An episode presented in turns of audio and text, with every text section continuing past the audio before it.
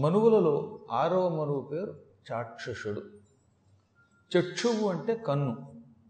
పూర్వం బ్రహ్మదేవుడు సృష్టి చేస్తున్నప్పుడు ఒక క్షణకాలం కళ్ళు మూసుకొని భగవంతుడైన శ్రీహరిని భక్తితో ధ్యానం చేసి ధ్యానానంతరం హఠాత్తుగా కళ్ళు విప్పాడు. ధ్యానం చేసేటప్పుడు మనిషి తనను తాను మర్చిపోవాలి అని శాస్త్రం చెబుతున్నది. ఇంద్రియములు ఇంద్రియార్థాలలో. ఇంద్రియార్థాలు మనస్సులో కలిసిపోతే దానికి ధ్యానము అని పేరు. అనగా ఈ కళ్ళు ముక్కు చెవులు నాలుక చర్మము ఈ ఇంద్రియాలు ఉన్నాయే ఈ ఇంద్రియములకు శక్తినిస్తున్న దాంట్లో లేనం చేసేయాలి. కంటికి నిజానికి చూసే శక్తి ఉంది కదా. ఒక్కొక్కప్పుడు మనం ఎదురుగుండా చూస్తాం కానీ ఆ వ్యక్తి మనకు కనపడ్డు. ఎందుకు కనపట్టలేదు చెప్పండి ఒకసారి?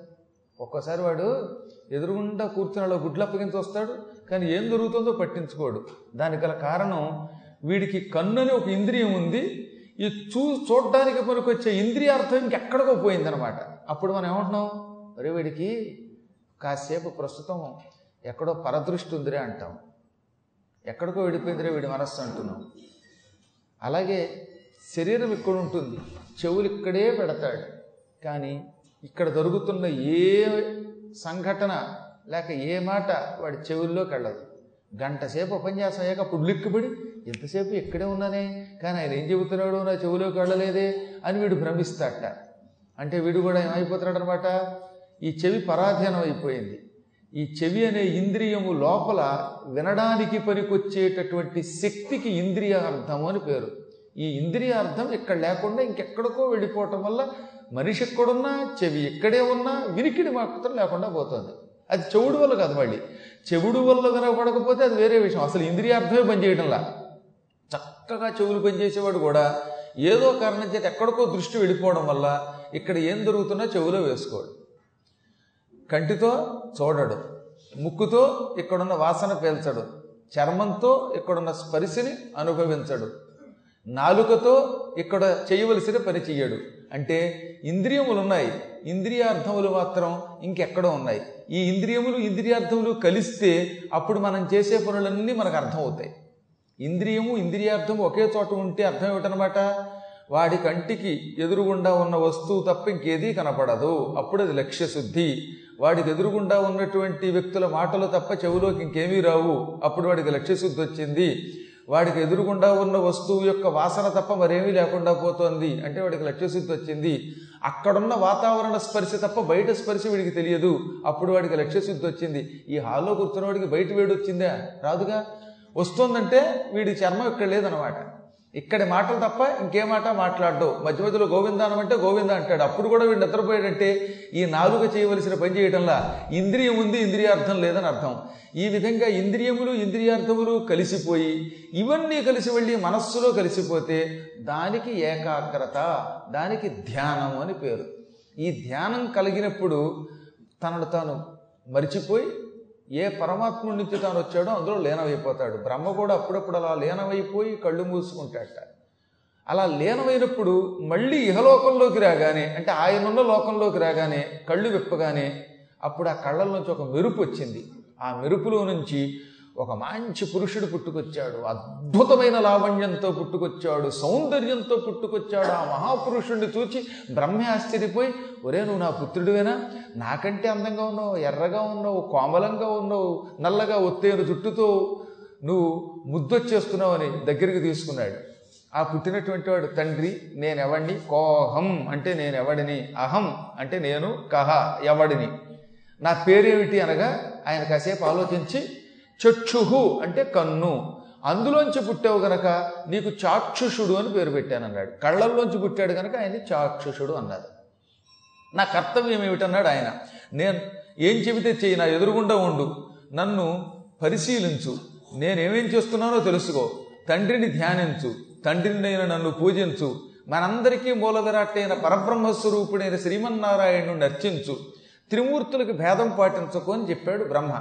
ఆ రోజు నుంచి ఈ రోజు తనని కన్నటువంటి తనకి మూలకారకుడైన సకల వేదస్వరూపుడైన బ్రహ్మదేవుణ్ణి భక్తితో అర్చించేవాడు పూజించేవాడు త్రిమూర్తులు ముగ్గురిని పూజించేవాడు శ్రీమన్నారాయణుడు వీళ్ళందరికీ కార్యకారణ సంబంధం కలిగిన వాడు గనక కారణకారణుడు గనక ఆయనని మాత్రం నిరంతరం ఓం నమో నారాయణ ఏతి అష్టాక్షరీ మంత్ర జపంతో ప్రసన్నం చేసుకునేవాడు. నూరు సంవత్సర కాలం బ్రహ్మలోకంలో బ్రహ్మని ఎంతో భక్తితో ఈ చాక్షుషుడు సేవించాడు. ప్రారంభావస్థలో ప్రతివాడికి భక్తి ఉంటుంది. క్రమక్రమంగా ఒక్కోసారి ఆ భక్తి వికటించే ప్రమాదం ఉంటుంది. దానికి గల కారణం అతి పరిచయం.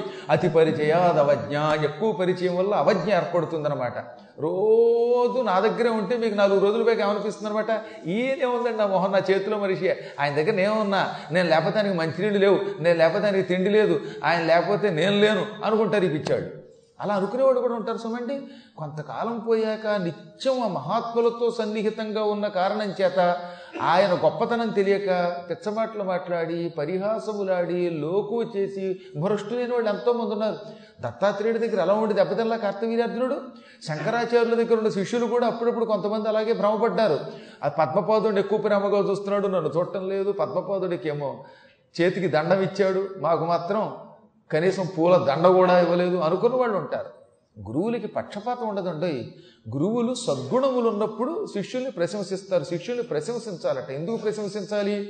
శిష్యుడిలో ఉన్న సద్గుణమును గురువు ప్రశంసిస్తే ఇది ఆదర్శంగా తీసుకుని తక్కిన వాళ్ళు గుణములను పెంపొందించుకుంటారు. అంతేగాని అతన్ని పొగడ్డం వల్ల ఈయనకేమీ లాభము లేదు. పొగిడించుకోవడం వల్ల ఆయనకి పెద్ద లాభం ఉండదు. కానీ గురువు యొక్క కటాక్షం వస్తుంది. ఎవరిలో అయినా ఒక సద్గుణం ఉంటే ఆ సద్గుణం తప్పక మనం స్వీకరించాలి. అందువల్ల ఓ కుర్రాడు మంచి పని చేసినప్పుడు నాయన నువ్వు ఈ మంచి పని చేసావని పొగిడితే రేపు పొద్దున అటువంటి మంచి పనులు తాను చేస్తాడు? ఓహో ఈతడు మంచి పని చేయడం వల్ల గురువుగారు మనల్ని ఆశీర్వదిస్తున్నారు అని గ్రహించి తక్కిన పిల్లలు కూడా బాగుపడతారు. నేను ఒక ఉదాహరణ చెప్పనా? ఒక్క వ్యక్తి ఉన్నాడండి అమెరికాలో. నేను రోజు చెప్పే పురాణాల్లో ఈ స్తోత్రం గొప్పది ఈ స్తోత్రం గొప్పదని చెబుతున్నాను కదా. ఈ స్తోత్రం చెప్పినప్పుడు మీరు ఉత్సాహంతో పాంపులెట్ ఎప్పుడు వస్తుంది అనుకుంటారు మళ్ళీ నెక్స్ట్ ఇయర్ వచ్చిన తర్వాత ఆ పాంపులెట్ సంగతి ఏమైందంటే చెప్పేవాళ్ళు కొద్దిమంది ఉంటారు. కిందటి సంవత్సరం స్తోత్రాలు ఆ పాంపులెట్లు వెళ్ళిపోతాయి. కొంతమంది అయితే ఆ పాంపులెట్లు ప్రసాదం కట్టుకోవడానికి కూడా వాడేవాళ్ళు ఉంటారు. సరస్వతి స్తోత్రమైన ఒకటి వాడికి ఆంజనేయ స్తోత్రమైన ఒకటి. అలాంటి వాళ్ళు ఉంటారు. కొంతమంది కనీసం ఒక ఏడాది దాకా దానిని దగ్గర పెట్టుకుంటారు. ఆ తర్వాత ఆ స్తోత్రం పోయిందండి. ఎన్ని స్తోత్రాలు గుర్తుపెట్టుకుంటామండి? పురాణం అన్నాక ఏదో ఒకటి వస్తూనే ఉంటుంది కదండి అనేవాళ్ళు ఉంటారు. కానీ ఒక ఆయన ఉన్నాడు ఆయన నేను ఈనాటి వరకు చెప్పిన ప్రతి పురాణంలో స్తోత్రం తాను చదవడమే కాకుండా కొన్ని వందల మంది పిల్లల్ని శని ఆదివారాలలో కూర్చోపెట్టి అమెరికాలో తెలుగు కూడా సరిగ్గా రాని ఇంగ్లీష్ తప్ప మరొకటి భాష రానటువంటి వాళ్ళ చేత ఆ శ్లోకాలు వల్లి వేయించి శభాష్ అనిపించుకున్న ఒక పరమభక్తుడు ఉన్నాడు. అయోవా అనే స్టేట్లో డెమాయిన్ అనే పట్టణంలో కోడే జగదీష్ గారిని ఒక మహాత్ముడు ఉన్నాడు. ఆయన నిజంగా జగదీశ్వరుడే. నేను ఎంత ఆశ్చర్యపోయానంటే అసలు నేను కూడా మర్చిపోవచ్చు ఆ శ్లోకాలు అనమాట ఫలానా భారతంలో గరుత్మంతుడికి సంబంధించిన ఒక స్తోత్రం ఉందండి ఆదిపర్వంలో. ఆ స్తోత్రం అంతా ఇప్పుడు పిల్లలు చెబుతారండి అన్నాడే. అసలు ఏనాటి ఆదిపర్వం? నేను ఎప్పుడో యాభై నాలుగు రోజుల పాటు ఆదిపురం చెప్పానట. అందులో ఆదిపురంలో గరుత్మంతుని యొక్క రెక్కలకి సంబంధించినది ఒక గొప్ప స్తోత్రం చెప్పి ఈ స్తోత్రం చదువుకుంటే పిల్లలకి మంచిదని చెప్పాంట ఆ పిల్లలందరికీ కంఠస్థం చేయించి వాళ్ళందరి చేతులు పుచ్చుకుని ఇదిగో పక్షములంటే చేతులు గరుత్మంతుడు రెక్కలు రక్షించుగాక గరుత్మంతుడు ముక్కు రక్షించుగాక అని స్తోత్రంలో ఉంది అని చెబుతున్నాడు ఆయన. పిల్లలు చిలకల్లా పలుకుతున్నారు. కాబట్టి ఎందుకు చెప్తున్నానంటే అప్పుడప్పుడు ఎప్పుడైనా మేము ఉత్తముల్ని ప్రశంసిస్తే అది పక్షపాతం కాదని గ్రహించండి. వాళ్ళల్లో ఉన్న సద్గుణములను ప్రశంసించడం అంటారు. ఈ సద్గుణములను ప్రశంసించినప్పుడు గురువులకి దగ్గర ఉన్నటువంటి తక్కిన వాళ్ళు ఈర్ష్యతో దానిని మాత్రం అపార్థం చేసుకోకూడదు. ఒక వ్యక్తిని పొగిడారు నన్ను పొగడలేదు అనుకోకండి. ఆ సమయమునకు ఆయన నోటి వెంబడి అతని ప్రశంస వచ్చింది. నీవు ఇంకా బాగా మంచి పని చేస్తే రేపొద్దున నీ ప్రశంస వస్తుంది. గురువు నోటి వెంబడి ప్రశంస రావడం లాభం ఏమిటో తెలుసా? ఒక్కసారి నిత్యం పురాణములు చెప్పి నిత్యం ధ్యానం చేసి నిత్యం మంత్ర జపం చేసి గురువు నోటి వెంబడి మన పేరు వచ్చిందంటే అతడు ఏడు తరములు తరిస్తాట వ్యాసుడు చెప్పాడు సోత మహర్షి అని ఒక మహర్షి ఉన్నాడు మీకు తెలుసు కదా నైమిశారణ్యంలో సోత మహర్షి పద్దెనిమిది పురాణములు చెప్పాడు. ఆ పుణ్యాత్ముడు ఎప్పుడైనా ఈ సౌనకుడు గొప్పవాడు లేక ఈ చాక్షుషుడు గొప్పవాడని పొగిడితే ఆ పొగడ్డం వల్ల ఎవరి పేరుని ఆయన ఉచ్చరించాడో ఆ పేరు కలిగిన వాడి తరములు ఏడు తరములు తరించేవిట. ఆయనంటే సన్యాసం పుచ్చుకున్నాడు కానీ ఆయన పెద్దలు ఉన్నారుగా వాళ్ళంతా నరకం నుంచి స్వర్గానికి పోయారు. స్వర్గంలో ఉంటే ఇంకా ఉత్తమ లోకాలకు వెళ్ళేవారు. అందుకే పౌరాణికుడు మనల్ని ప్రశంసిస్తే మనకు యోగం పడుతుందని గ్రహించండి. పౌరాణికుడికి బాధ కలిగి తిట్టాడా? అది పతనానికి మూల కారణమవుతుంది కానీ సాధారణంగా పౌరాణికులు పేరు పెట్టి ఎవరిని తిట్టరు? అంత తిట్టే అంత బాధ కలిగించారంటే మాత్రం అది ప్రమాదం. అందుకే సాధ్యమైనంత వరకు జ్ఞానులకి గురువులకి పౌరాణికులకి సపర్యలే చేసి వారి ప్రశంసలే పొంది వారి ఆశీస్సులే పొందాలి తప్ప వారి యొక్క ఆగ్రహం మాత్రం చవి చూడకూడదు. ఆగ్రహం ప్రమాదం అనుగ్రహం ఏకంగా ఉత్తమ లోకాలని కూడా మనకు అనుగ్రహిస్తుందన్నమాట.